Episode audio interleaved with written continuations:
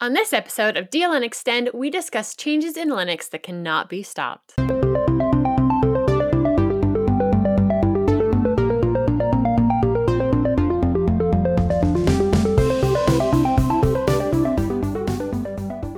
This episode of DLN Xtend is brought to you by DigitalOcean and Bitwarden. Welcome to episode 52 of DLN Xtend. DL and Extend is the community powered podcast we take conversations from the DLN community, like the discourse forums, Telegram groups, Discord server, and more. We also snag topics from around the network and give you our takes. With me this week is my fantastic co host, Nate, the Open SUSE extraordinaire. We are missing Matt, our game enabler, but that's all right. Hopefully, we'll see him next week. How are things been going, Nate? Things been going great. You know, the weather's getting nice out. Can do some outdoor projects, coming out in the sun and not shriveling away like a vampire, I think is a wonderful thing. yes. Living in the north, I do, the cold north of Michigan. I guess it's really not that north, but northish of Michigan. It's pretty much like cloudy here up until about April. Not always, not entirely, a of hyperbole. I can enjoy the weather and so forth. Uh, when I'm not enjoying the weather, like in the evenings, when I decide to go back inside, I've been, I did a little write up on TiddlyWiki. Uh, it's a personal nonlinear notebook, note taking application. And I've been using this actually for quite a while, since about 2012. I believe a, a friend of mine, will codename him Paul, he actually introduced it to me, and I'm like, oh, this is okay. And I started playing with it. I'm like, oh, this is really great. It's something I've been using just all the time. It's just kind of been a regular part of my note taking strategy. The actual file now is like seven megabytes of text. So it's a pretty large file and it's got oh, wow. stuff in it going back all the way to 2012. I think it's remarkable. One of the things I really like about it is just how the data is always available because it works out of a browser. Things aren't going to change so radically that I'm going to lose access to my data. It's always available and it's very easy just to just get up and use, but it's extensible enough that you can do all kinds of things with it. A few years back, like security things changed in the browsers. The TiddlyWiki could no longer save directly to the hard drive. Hard drive. What year is it? My SSD or whatever. So you had to like do a plugin, and then the plugin stopped working because they changed some of the attributes of the plugin or something like that. Codename Paul, friend, he helped me out this week in getting it to work properly in the browser again, as opposed to using this TiddlyDesktop thing. Went through the process of how to actually do that, you know, step by step, and what you have to do. And then I went one step further and make it kind of like an application, like a standalone. I created a Firefox profile specific for TiddlyWiki. It doesn't have anything else in the profile except for what's needed to make it the dark scroll bars and then to save the file locally how I did that in Linux. I also went one step further and I created an OpenSUSE Breeze Dark theme, the Plasma color scheme. I basically changed the TiddlyWiki to look like that. It's got the Breeze Dark colors, kind of like you'd see on Dolphin. The frame is a lighter gray. It's a dark gray, but it's a little bit lighter than, than the window itself, like the body of the window. I modified it to look like that. And now it integrates very nicely into my work environment. I really like it. Just kind of enhanced something that I've been using for the last what sometime late in 2012 was when I started using it. 2012, so that's almost nine years. Yeah, almost nine years. I got Tiddlers all the way back to when I first started using it. It's so simple. It's easy to use. You can use it very rapid for taking notes. The only downside that I really have with there's not really a good mobile app for it. You can view the files obviously. To synchronize between my machines, I use SyncThing, so it just synchronizes around anything that has that SyncThing default folder essentially, and my pool of computers will have access to that. I can look at it on my tablet, but again, I can't edit it on the mobile devices, just on the computer. That's the only real downside. I have my other methods of taking notes that are smaller. If I'm doing it on a phone anyway, it's not something usually I'm keeping persistently anyway. Yeah. The nice thing is if I have no internet connection, if the internet goes down, I'm not cut off from the service because I have it locally. And because I use SyncThing, it just syncs around on my local network anyway, and I always have access to my information. Instead of bookmarks, because bookmarks don't work for me very well, if I have a link to something and then I write little additional notes on it, and then I can like embed images or I can embed YouTube videos into it as well. I can make like a collection or a grouping of information in what's called a tiddler, a single block of information. And and I can also reuse blocks and so forth, and then tag them so you can actually list them by tag. Say it's OpenSUSE related or KDE related. I can look at everything that's grouped in as such. It's very handy. It's very extensible. People build plugins for this and so forth. I don't know why I haven't really talked about it before. It's something I use. Probably the same reason I don't talk about notebook paper, I guess, at this point. It's such a normal everyday appliance that you forget that it's even there. Exactly. I really like this idea and especially this SyncThing. I wish it worked on a mobile device because I would like to find something that when I leave the house, if there's something else that needs to be added to the shopping list, it could be added and then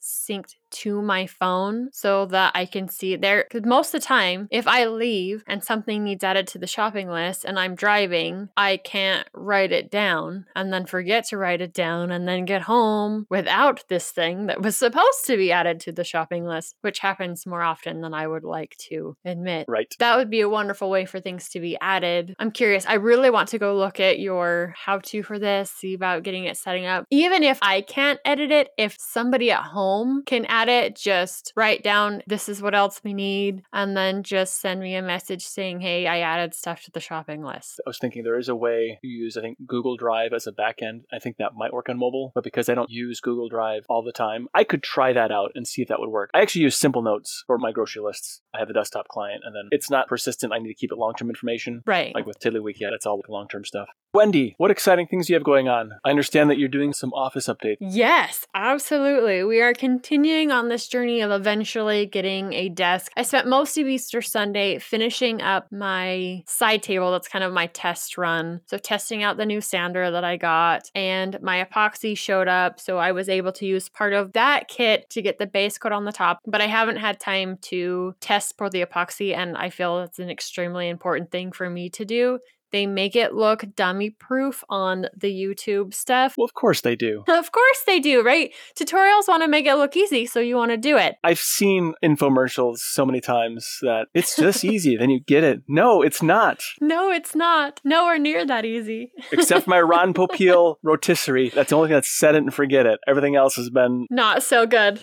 yeah, it's been kind of a nut roll. Sorry, I sidetracked from the desk. Not a problem. It actually fits in pretty good with that exact thought process. My husband helped me get the main desk part set up yesterday. So we got a spot cleared in the garage where the L shaped desk legs all got put together. And then we put the top on it. So right now it's just the raw MDF. Nothing else has been done to it. We glued the smaller piece to the longer piece. So we've got the longer board that makes up a good chunk of the desk. And then because it's L shaped, there's a shorter piece coming off it. So those two pieces are glued together because when I do the pour on this, I want it to look like one solid slab of rock instead of two separate Ooh. pieces. How are you joining the tabletops together? Do you have like a frame that it's sitting on top of, like a, a shorter frame of some sorts? Right now, the whole desktop is screwed into the frame of the desk. So when we glued those two pieces together, it's actually the frame of the. So we put some plastic underneath where those joints are just to make sure that would catch any glue that dripped down. So that glue wasn't landing on the desk. And then there's some spots on the underside that I'll need to sand a bit. But all the stuff that's on the underside, I'm not as worried about, right? Because you're not going to see it. Right. So then I will go through, we've got some Bondo. I'll go ahead and Bondo the gap between them, sand that down, fill in any screw holes. It's supposed to be one inch, and all I could find was half inch. So I got two half inch pieces that we have mechanically put together to make a one inch Sandwich them together? yeah, exactly. In order to make a one inch piece, have some different work on the top to do before I get to do the paint and pour and all of that long process stuff. But I'm getting really excited. It's so nice to actually see the desk put together, even though the top isn't finished. Looking at my desk right now, it is so cluttered and so full of crap, which I know this new one's going to have more room. And I am worried about, oh, there's more space. So let's just set more stuff on mom's desk because that does have a tendency to happen. I think that's the way it works. The more horizontal space you have, the more it'll collect things. Just crap gets piled on top of it. Yeah. But part of the hope is that I will be able to take notes while doing a show and that kind of thing. What was it? Last week, I was trying to take raw times while we were recording so that when I did the editing at the end, I kind of knew where different sections stopped and started and kind of sped up that process of adding the music and other things like that that needed to be added to it. Literally every single part of my desk is taken up. There is no place to write on a paper or my tablet on the desk, which is probably part of the reason why there's been a whiteboard on this desk for so long. Because if you got this little four by four inch space, you can take a little note in there because there's no place to put any other media for taking those kind of notes down on it. And because right now I'm down to one screen, I don't have an extra screen to where I can just throw notes off to the one side. Everything that I need is taken up on the one 32 inch monitor and don't have room for anything else. Man, I want at least two screens again. With this new desktop build, hopefully I will have more room, be able to do things a little bit easier. I'm so excited to see this come together. One of the best parts about making your own desktop, besides making sure that it'll fit in the space that you have, is that we will be able to drill the holes for cables and stuff to go through exactly where I want them and where I'm going to put stuff. Ah, yes. That is part of the next step is I want to get those marked out before I do too much sanding so we can get those holes drilled for cables to go through.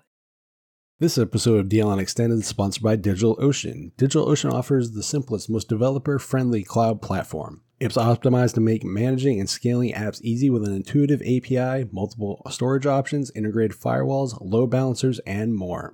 DigitalOcean recently announced new features and services such as a virtual private cloud in all regions, free of charge. This lets you create multiple private networks to isolate your workloads.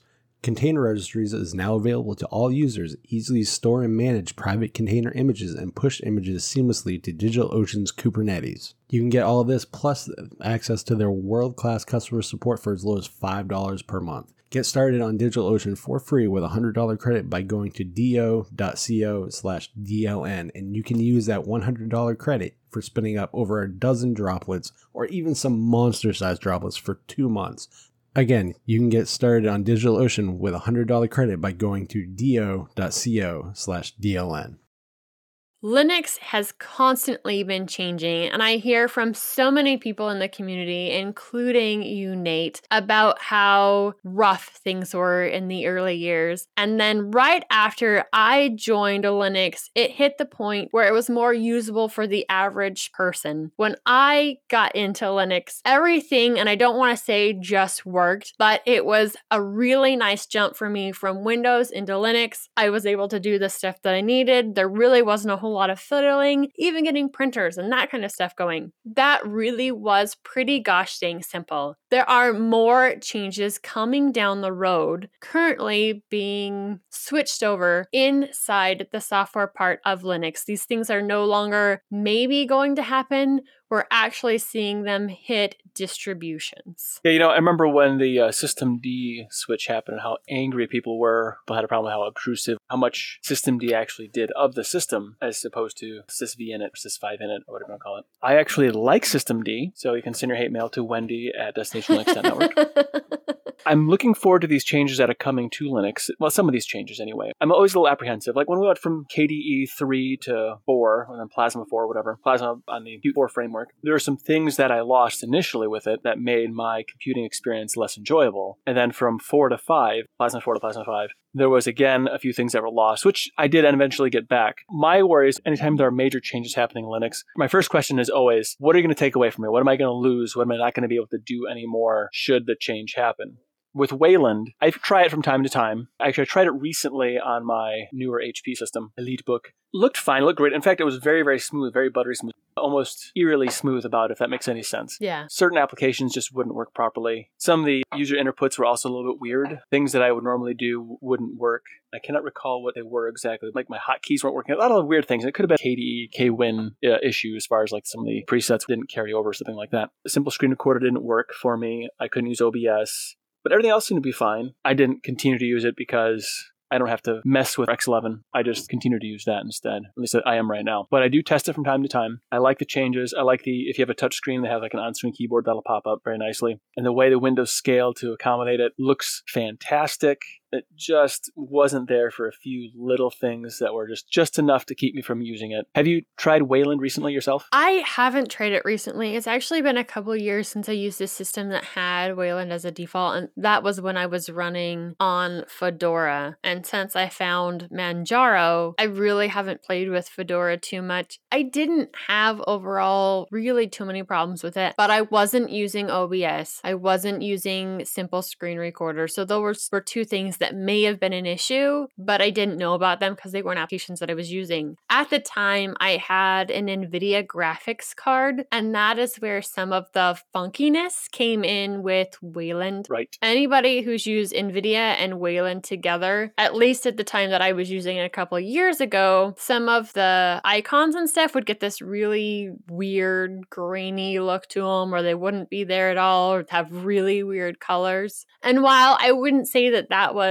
ideal, it wasn't anything that bothered me at the time because I had come from Windows recently before that and was just so happy that I could sit down and get my work done without having to fiddle with things because there was an update that happened and I couldn't use my Right. computer until I reset stuff. hmm Yeah, I get it. So it was one of those things that was an issue, but it was an issue I wasn't really worried about because it was better than what I came from. One of those issues I could live with. And since then, I myself haven't thought too much about Wayland and its uses. It seems like over the last four years, it's really coming along in development and going to start being out there more. If I remember correctly, isn't Ubuntu going to start using Wayland? I don't think there should be yet. That was Fedora that was going to again. I'm not sure who's shipping it now or who's going to get ready to ship it. I think they're available, but I think just not by default. I don't know where I remember hearing that from, but I was thinking that another larger distribution was going to start using it. It does say 2104 may ship with Wayland display server enabled by default. They say it may ship by default. May ship. So it kind of depends on bugs. And 2104 will not be an LTS. So it's one of those that if they decide to ship it, it's one where they can see how well it works instead of one that we are locked into this. Right. Aren't there LTSs supported for four years? I think it's five actually.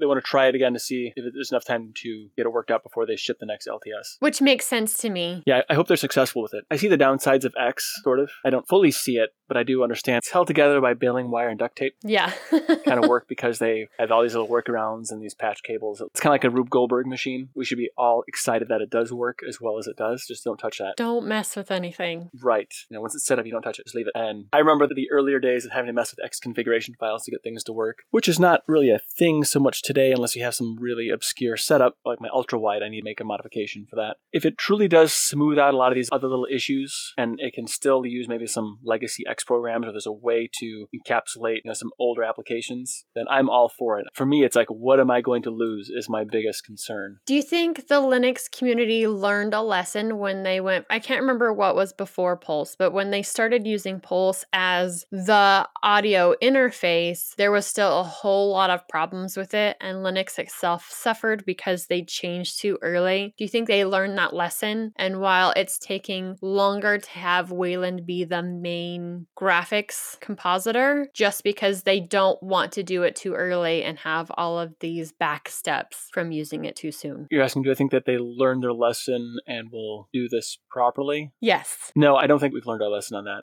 We flipped too early with Plasma from 3 to 4. Plasma 4 was not ready in 2009. It was actually shortly before that is when Pulse happened. I was using Mandriva at the time, Mandriva Linux, and it worked mostly well. There's like weird audio issues that would happen periodically, and I didn't think much of it just because I didn't. Yeah, I don't know. I just don't think we learned a lesson. I don't think we learned lessons. I think we just kind of keep repeating the same problems over and over again. Our mitigation strategy will be better because we're not going to just take away the ability of using X. We're just going to start Right. pushing it by default. Hopefully, developers and distribution maintainers do make it real easy and transparent for users if they do have a problem to be able to switch to the older system. There's some of the things that there's no way you can work out all the bugs before it's used widely just because the more people who have eyeballs on it and different system configurations come up with, oh, that's an issue or that's an issue or in this certain circumstance, these things happen. Mhm. Using some of these distributions as testing beds kind of help clean up some of that stuff. Yeah, I'm hoping Fedora really works on that pretty hard. They do seem to be the most forward leaning of the distributions. I do a lot with my computer. I love Linux. I love working with Linux, Mhm. but I don't necessarily want to do it all the time. Sometimes I just want to use it as a tool. Right. And so I really rely on my computer to be that tool that I can rely on. And my concern is if they push too fast, too hard, and I can't get things done I need to get done, that's when it becomes a problem for me, which is kind of why where I'm at with OpenSUSE. Just the right speed for me and for everything else that I do with it. An article I read, I wish I would have recorded it. I checked my TiddlyWiki and it's not in there. I read an article about how Wayland should actually be better on system resources for the whole display process. So hoping that that is the case. And there was something I read that was actually concerning mobile and ARM based systems, how they will benefit from Wayland because of the reduced overhead that Wayland will have versus X. So that's what I'm really looking forward to. Just cleaner running in general, so it takes less resources. Because cleaner running means more battery life, which means, you know, if you eke out another 15, 20 minutes out of your battery, to me, that's huge. When you're mobile, that makes a big difference, especially if you're trying to get a specific work thing done in a certain amount of time. And you're scrambling with your laptop on your lap, the alert happens, low battery warning, kind of a problem. Yes, yes, it is. Well, another big change is coming, and uh, it's being talked about a lot, is Pipewire. It's a drop in replacement for Pulse Audio and Jack that's supposed to kind of merge the two worlds. Now, I've heard things like this before. I thought Pulse Audio was supposed to be that thing that merged the worlds, but instead people were complaining about Pulse Audio. Early on, it had some issues. I've actually been enjoying how reliable Pulse Audio has been for me, for the most part, although doing certain more complex things, it does seem to fall on its face from time to time. Not necessarily recording, but if you're doing like live streaming, which I've done a few of those, it does seem to have an issue when trying to join multiple audio streams. So Pipewire is supposed to be a drop-in replacement, acts like Jack, and acts like Pulse Audio being easy for end-user, consumer-based workloads, and Jack being the more content creator. Professional audio. Yeah, there we go. Professional audio. So, what do you think about this? I know some people are already using it. Michael Vash, part of the Biddle community, he's used it. He did a video, an excellent video on Pipewire. He did it have issues of things that utilize Jack as being crashy, but the Pulse Audio portion of it was working great. So that's very promising. I may be able to use it since I don't use any Jack specific applications at this point. That excites me. Do you have any thoughts on that? I haven't used Jack, and it's not because I don't want to. It's that trying to get it set up has been extremely frustrating because I did want some of that cleaner audio. I have had issues in OBS that when I try to record, my video and my audio are not linking at the same time. So I've had to mess in the back end and try and get that all figured out. And it sounds like Pipewire is part of a fix for that. So is it actually a replacement for Jack and Pulse Audio, or is it kind of an overlayer? Because as I'm reading through the features, what it includes, word for word, it says seamless support for Pulse Audio, Jack, AL, SA, and GStreamer applications. So does that mean it plays well with them or uses those other backends and makes them work better? It's supposed to be able to connect with all those different types of audio interfaces and then have the lower latency. Pulse audio, the complaint that people have is it's too high latency Right. for doing like professional audio tasks. If you do music production and so forth, there's just too much of a delay. Jack is just not user friendly or just doesn't have a great method of incorporating the different consumer type devices. Like I like to switch from one audio device to another, and Pulse Audio does it very well. Jack does not. As far as the other interfaces go, I think those are things that Pulse has already had plugins for, and so I wouldn't know the difference on that. Right. The SDL and OpenAL or something like that. I think it's supposed to basically be one sound server that sits and does everything cleanly. One sound server to rule them all. Yeah, I think it's supposed to sit at like the ALSA level. It also is actually the sound driver, essentially, the driver component. Before ALSA was OSS, the Open Sound Service, but it can only handle one stream at a time, which is extremely, extremely annoying. When ALSA came, it was a drop in replacement to OSS and worked perfectly. And then the issue was if you wanted to have like another audio device or if you start mixing audio devices, ALSA didn't have a way of taking different streams and mixing them together with any kind of control. Pulse Audio kind of fixed that, but then had all this latency issues. And then comes along Jack, which fixes the latency issues, but then you're having to deal with trying to make sure everything is connected and link things together. People that know audio and they're trying to describe, well, you just connect this thing with that thing. Like, mm, no. Speak to me in dummy terms on this subject because I don't know what in the world you're talking about. Audio, especially people that know audio production stuff, really high quality audio production stuff, it is a completely different language, just like the photography language is a completely different language. Uh, not to make it more confusing, but there's actually Jack 1 and Jack 2. Of course, there is. Yet another sound service. I think it's supposed to basically take everything and kind of pull it all in. I don't know how it's going to work out. I hope that Jack still has its plugins and able to do all the things it's able to do, the pulse audio and the low latency of ALSA. If it has all those features wrapped up into one, that would be great. I think the only thing I'm really concerned about there is losing the ability to swap between audio interfaces as cleanly as I can in Pulse Audio. That's what I'm concerned about losing there. It always comes back to what are you concerned about losing with this? So far, it sounds like they got the Pulse Audio side of it worked out. It's just a matter of adding the other features in a stable manner. It could be the thing. This is the one I think is most likely going to happen soon. I have a lot of confidence in Pipewire. I do have to agree with you on the ease of changing out different audio stuff inside Pulse. And that's one of the things that I do inside settings when I'm setting up a new system. my webcam has a mic on it. I don't want it to use that webcam. I don't ever want it to use that webcam because of the pulse settings inside my system settings, I can turn that off, tell the system, nope, this is off, it doesn't exist, don't even look for it. Right. Or bounce back and forth between, hey, I want to use my speakers to play something or nope i'm putting on these bluetooth headset and now send all audio through the bluetooth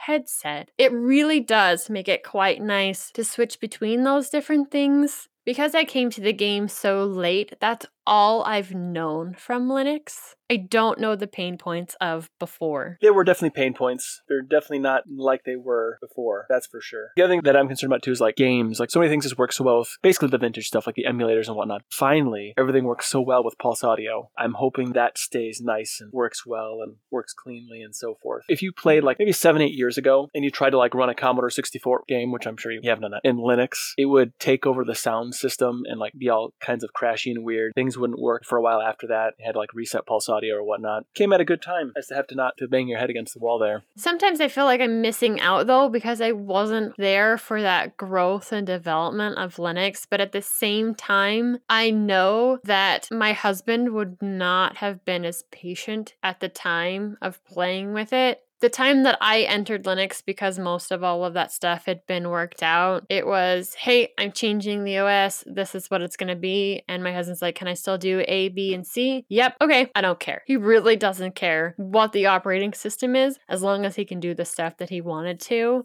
and not have to fiddle with things. Right. Overall, that was a good time to jump in, even though, like I said, I feel like I'm missing out on some of the stuff that happened before. I wouldn't say I've been missing it, Bob. well, another change that I think has been coming sort of or is maybe already here is the ARM versus x86 chip architectures.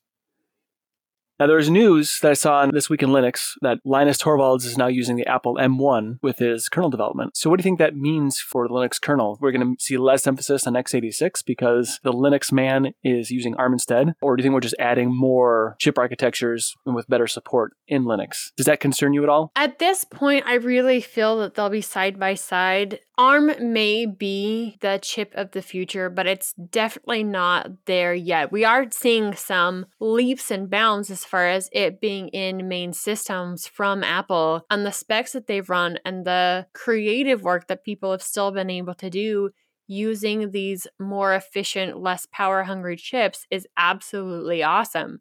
So when it comes to hardware, I am all about A, having enough power to do what I need to do, and B, making sure that it is as power efficient as possible. So it's interesting to see this change in hardware from the Linux Sky. x86 isn't going anywhere yet. We'll see them both developing side by side. Most of your main laptop pre built desktop developers aren't putting ARM as their main CPU yet. So it would be silly to drop x86 right now or move it to the back burner instead of keeping it as a main part of the kernel development. We saw 32 bit go, it's gone, it's not here anymore. And that happened during my time in Linux. There were just not enough people testing distributions that were built for that architecture. So distribution said, hey, if we can't get enough people to test it, we can no longer devote resources to making this a thing, and it went away. In the future, we could see that with x86 if ARM continues to develop a good hardware technology for getting work done. It's a future thing. I kind of wonder about that. So ARM is about the same age as x86. It was started on the Acorn Archimedes, an old computer from, from the 80s, I believe. Never used one, never saw one. One of the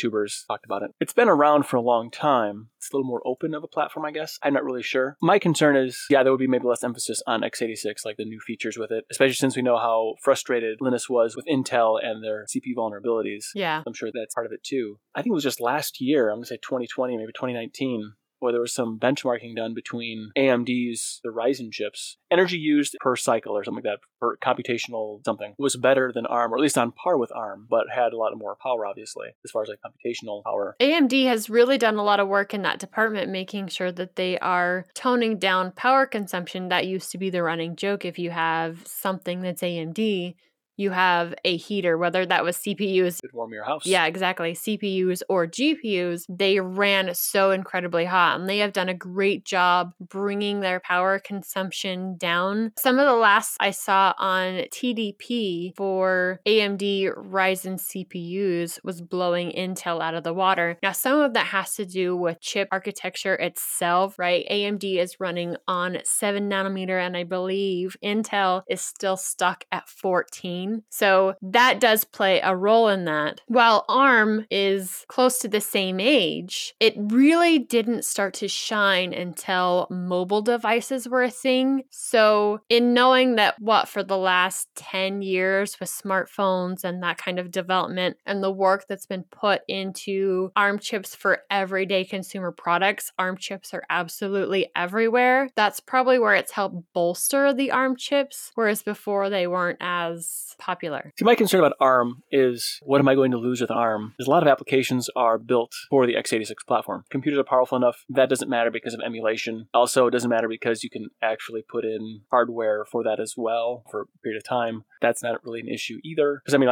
you can emulate a the Motorola 68K series CPUs from the 90s and be faster emulating it on a modern ARM Raspberry Pi. So that's not an issue there, really. But my concern is like with ARM is there's so many different ARM platforms. You can't really target ARM and it's going to work. Yeah. You have to have an ARM for Raspberry Pi or ARM for Pine 64 or ARM for M1 or ARM for Samsung, this one, or ARM for every chip is different with x86. I can have a USB with Ventoy with a bunch of different distributions. I throw it on there and I can try this computer with, you know, the same build and I can just use it. With ARM, it's kind of a roll the dice. You know, maybe it's going to be supported, maybe not. One of the issues I have with like mobile devices is they can't support newer versions of an operating system. Like Lineage OS can only support some for so long. I have an HP tablet that's came out in 2011, so it is 10 years old. I still use it, but I can't actually do anything new on it. I can only use it for very basic functions. If I have a 10 year old x86 machine, I can still use that and I can still use it well. That's, I think, where x86 has its benefits over ARM. I think it's just a better platform to target because it's more standardized, while ARM is not. I'm sure Ryan's going to shake his head and tisk at me for this, but I think ARM is many, many years out yet until it can really be standardized as a platform, a platform that can be targeted. I don't see it taking over x86 when you have just the ubiquity of x86 based systems because of those standards that they have to follow by, which I think is also a detriment to x86 because they can't change as much either. And then you have RISC-V that's starting to be a thing, and then the whole MIPS architecture is also another one, and then the Power 5 that's another architecture it's almost like the craziness of chip architectures is coming back from 30 years ago when you had so many different architectures. Now it seems like it's happening again, which is good. I think it's good. You have to have these different architectures because then people can explore and, and try different things. Research can be done. We can see what come of it. Absolutely. And you do bring up a really good point on the fact that ARM tends to be very device specific, or each ARM chip is different depending on the application that it's going into. And that's part of the reason why you can't just take any old ROM and flash it to your phone. It really needs to be built with a specific kernel for that device. I think Raspberry Pi has been a good platform to, as far as like an example of what I think that could happen with ARM, Pine 64 as well. Your talk on Hardware Addicts about LG stopping their production of phones, mobile devices. Who's going to support that hardware? That's going to be a problem. Exactly. Well, LG says that they're going to support it for a while, but they don't give a time frame for how long they're going to support devices that are out there. And I do find that to be an issue in general. Any company at any time can stop production on certain piece of hardware and not support the software. Right now though, if something happened to Asus, I have an Asus motherboard in my system, that's not going to be that big of a deal. Yeah, it's really good to make sure that I get BIOS updates for my system, but overall, it's not the same as security patches that need to happen for mobile devices. You take, say, the line of Chromebooks. Chromebooks are everywhere, especially when it comes to schools. Those devices are still only supported for a certain amount of time. They have some of the same issues that a lot of mobile devices have, where they're only getting updates for a certain amount of time. Once that's over, once you're no longer getting those updates, what are you going to do with that device other than recycle it unless you have Put Linux on it. uh, yeah, a Linux distribution that will work on that device. But when you're looking at Linux distributions for Chromebooks, you have to be really specific. Is there a Linux distribution that will work on this specific Chromebook for that very reason as does it have support for that ARM chip? That's the clincher right there, I think. One of my issues of things like with Chromebooks is it's targeting one specific operating system, being Chrome OS, it doesn't take into account other things out there that could be done, whether it be mm-hmm. Linux or BSD or Haiku or anything really, more open architecture. Which is why I feel more comfortable using an ARM device like a Pinebook or something like that, just because right. where they are an open source nature company, I know or it is more likely that there will be support for that device much longer in the future than your standard Chromebook. This episode of DLN Xtend is sponsored by Bitwarden. Bitwarden is the password manager that we use and trust. Bitwarden lets you set up things like a PIN to easily access your password manager, as well as additional authentications such as a master password and adding phrases to fingerprint security, all to keep your passwords safe. Bitwarden is the easiest and safest way for individuals, teams, and businesses to store, share, and sync their sensitive data. Go to bitwarden.com/dln to get started for free. There are many reasons why I chose Bitwarden as my personal password manager. One of those reasons, it is 100% open source.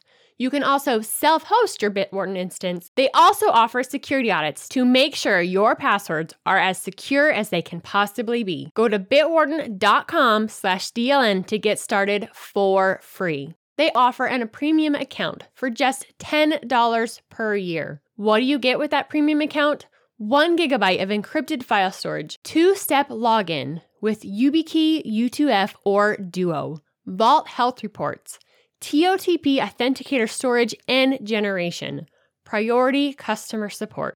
Make the smart move like many of the community have and go to bitwarden.com slash DLN to get started for free. If you're like me though, you'll want that premium account for just $10 per year to support this amazing open source software.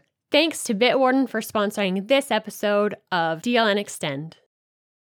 Speaking of all these really cool different hardware and software changes that are coming to Linux, from some of our conversations this week, you had an appliance that needed some repairs. How'd that go? Unfortunately, nothing in the appliance world seems to be open source or or actually really very accessible, which is unfortunate. I did used to work for a major appliance manufacturer, so I ha- already have some like institutional knowledge. I think I am far enough removed from my employment time with that company that I can be more open about how to do these things. So I purchased a couple of used Whirlpool Duet front loading washer and dryer set. Really nice looking set. I think they were new in like 2015 or so. It's a metallic gray, maybe pewter. I don't know. They probably have an internal name for it that I don't remember. And with like these chrome accents and highlights and, and so forth. A UI that's pretty decent, a little little bit slow, but you push a button instead of having like a knob to turn or buttons to push, there's like LEDs that light up a feature. You know, it's a little more friendly, more approachable, more modern. It's about the size of a smaller phone, about the size of my phone. I don't have a very big phone. Got these things used from somebody out in the country, and I don't think they utilized them properly. There's some problems with it. When I went to start it, it gave an error about a motor control unit that failed. Let me back up here. Since I do know that there's a diagnostic mode, I just had to find out what the combination was for that. So I found the combination for getting the diagnostic mode of the washer, and I could actually see then what the failure was. It gave me failure history and everything else, which is very nice. But they keep this thing hidden so the average user can't see what's wrong with their own machine, which I think is silly and a disservice to the user. Agreed. That should just be something easy to access. Now, it even says on there, if you're not a service technician, exit now. Like, yeah, okay, whatever, buddy. I got in there. There was actually several errors. And one of them was the motor control unit. And I did talk with a former engineer that worked on these things. And he confirmed with me that if the motor control unit does not basically respond back to the main computer, then it will not continue the cycle, which is why it didn't cycle any other servos in there for like letting water in or evacuating the sump. So I was concerned that maybe some other parts are bad in it too. I'm actually glad the motor control unit was bad in it, even though it was a $350 part. Ooh. And literally, it's a board that just has some transistors on it, a couple of transistors, some heat sinks, some capacitors. So it's not a very complicated board. In fact, I'm pretty sure that board costs maybe 30 bucks. So they're getting their money out of people. And then some. Yes. So I'm pretty sure that it was the failure. I know it's because I did fix it and it's fully operational, but I'm glad it would failed because whoever worked on the washer previously, they did not put this like rubber boot or the, as it's called bellows around the tub properly. And so what was supposed to be clamping on the tub on the outside, they had it on the inside, so it's getting wet. It's basically soaking water. Now I do know there's a spec basically, it doesn't rust. They use a material like I think it's zinc coated so it can handle so many hours of exposure to moisture. So it was fine, kind of filthy. So it was causing water that's supposed to drain back into the tub that get into the rubber bellows was actually draining into the inside of the washer, which I believe is that what caused the motor control unit to fail. Even though it is elevated, I think water probably infiltrated up capillary effect around the sides of it, which caused it to fail. Had it not been a bad control unit and had I not actually investigated everything on it, that would have created an incredible water mess in the house. We have had that happen. Yes, and that's always bad. There's a catch in there so it catches debris and whatnot. You have to take the front panel off, which is really a pain in the butt. And I don't understand why they had to make it so complicated. There could have been a better way of doing this. It had a lot of money in it. It had like a flosser, one was like dental, like single use dental flossers, and it had all kinds of stuff in there. So I'm not really sure how that would have gotten in there to begin with because, well, unless there was a failure in the rubber bellows, things shouldn't actually leave the tub. I don't know what they did, uh, whoever previously owned it. Also, they used the wrong soap. So it was uh, extremely sudsy. It's a high efficiency washer, so you don't want to have Yeah. a lot of suds because that causes a failure. Which actually, the soap can actually detect if it's the wrong kind of soap because it takes too long to drain. That was also one of the failures on it, by the way, one of the error codes. I had to like clean this thing numerous times. Vinegar is one of the best ways to clean your washer or your dishwasher. It's not toxic and it's not corrosive either. So, so now it's working. And I want to say that the whole process was made easier because of Linux and because of my TiddlyWiki, because I did have notes on that and I was able to create notes and everything else further. That's my tie-in. Uh, it is working properly now. Still has a little bit of a funk to it, which I think I can wash out of it. I'm glad I got a what would have been originally a very expensive set or not very much. It was a few bucks in repairs, but still cheaper than buying new. And mechanically totally fine. And that's the important part. Electronics can be replaced pretty easily. It's mechanical stuff that's a lot more expensive to replace. So It sounds like all kinds of excitement.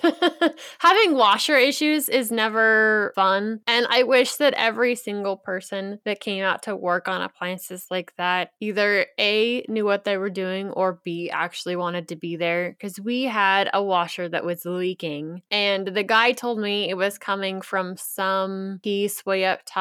And because it was mouse damage, it wasn't going to be covered by the warranty that we had on it, an extended warranty. I didn't think it was that part, even looking at it. I'm like, uh, no, I really don't think that's what it is. In our washer, there's a hose, a really small hose down at the bottom that you can use to drain the remaining water out of the machine. And then there's a little filter that you can twist out, clean up, that kind of thing. Well, it was that little hose that had a cut in it. We had three different technicians out here. None of them found that issue. the right to repair laws that are out there, I don't know how they apply in the appliance industry exactly. I know they have to keep parts for so long and they have to keep manuals and so forth. But it does seem like, you know, when I, when I do searching online for error code or for diagnostics and whatnot, the information out there is very, very minimal. And I wonder if that's on purpose or if it's just a lack of interest. It Might be a little bit of both. I bet you could redo the entire thing, like all the controls and everything with Raspberry Pis and Arduinos, obviously some more industrial sized units. Motor control unit does have a lot of power passing through it, so it has some sort of module like that. It'd be so neat if there was one manufacturer that had an open source appliance that would actually build them like on Linux. I don't care if you do the Internet of Things or stuff, whatever. You can turn it on and off, and maybe with some added neat little features that you can program in there or whatever. Tie it into your TiddlyWiki for your grocery list or simple notes or something, you know, saying, hey, I'm slow on this. I don't know. I just think it'd be really neat if some appliance manufacturer just took some time and did an open source appliance. Made it so it's easy to work on, that actually tells you what's wrong with it and maybe warns you like hey this is not good because you know and because it's all open there it's not just cut off to technicians maybe people might take better care of their appliances if the appliance actually notified them when they're being jerk faces and doing dumb things and doing things that they shouldn't be. I 100% agree with you. And that's another thing we've also talked about on Hardware Addicts is right to repair. And it's not just the average consumer with appliances like this that can be difficult to repair. I had a washer recently that I've talked about that there was something wrong with it, but it was hard to know from the regular consumer end because the way the codes work and the way that the machine is put together, even if you can get the hardware to replace it, it is very hard to get into and fix. In that discussion on hardware addicts on right to repair, we've also brought up the fact that there is so much really expensive machinery that farmers have to have just for food production. And now it's so much harder for them to be able to maintain these machines because the software is closed source. If something goes wrong with it and all of these computer boards, they have to go spend another very high bill to have that repaired because you have to have this special computer to read the code and fix the problem.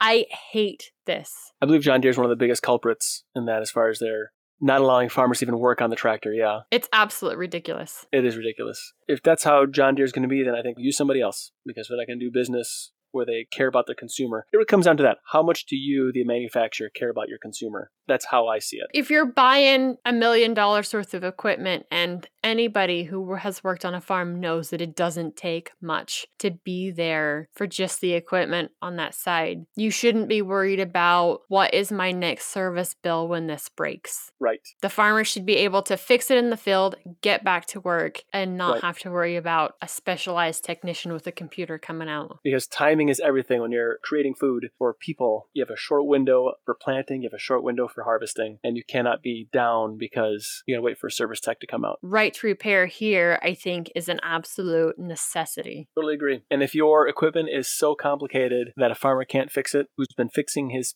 equipment for the last However many years Forever. and generations.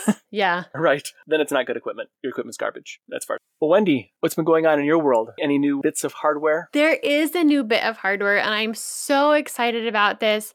Not just because of the physical piece of hardware itself, but I got it from a Destination Linux community member that lives in my state. Yay! So, thank you so much, Christopher S. We got to chat for about a half hour when I got this laptop from him the first time. Hey, I've got this laptop for you. It's way too heavy for me to be packing place to place, but it's still a really solid, good machine. Was one of the past episodes where I mentioned that my husband and I share the main system. So there's sometimes he's doing billing and that kind of thing to where I can't use the main system if he's on the main system. And that was kind of one of his goals was to kind of help me out in that case of having an extra laptop for that. I am really excited to make this laptop also part of the rotation for the Linux classes I will be starting at Homeschool Co op again this fall. I am just absolutely excited to do this. Originally, I had done a class a few years ago. I also had some amazing community support, had four laptops. It was a really tiny class, but we had so much fun with that Linux class. Then our co op expanded. We moved to a much larger building and we were able to bring more families into the fold. In that instance, I knew in order to have a proper size class for this expanded co op, I absolutely needed to have more laptops. And I talked to the gal that runs it. She's like, Yeah, absolutely. Our co op also works with an additional nonprofit, which helps with some of the funding for different classes, school activities, some of the different community stuff that we do as part of the co op. She goes, So we'll do a price match thing, get some extra money to help buy laptops for this class. And it was after DLN, I just kind of put it out there hey, I'm looking for some laptops kind of within this price range. This is the budget that the co op's given me to kind of help pay for these laptops so we can have this class. I had another community member also step up that says, hey, I have laptops that we use for a program for the exact purpose of getting Linux in schools That's awesome. the community members here, I cannot thank you guys so much. You are so amazingly giving, so loving Linux that you want to share this with the younger generations. And I, I really, I can't thank you guys so much for all of your contributions in making sure that this class happens and that our local homeschool co-op will be getting Linux classes once again. Like I said before, it was so awesome to meet you, Christopher. I can't even describe how much fun it is to be with a community member and have a chat with them face to face.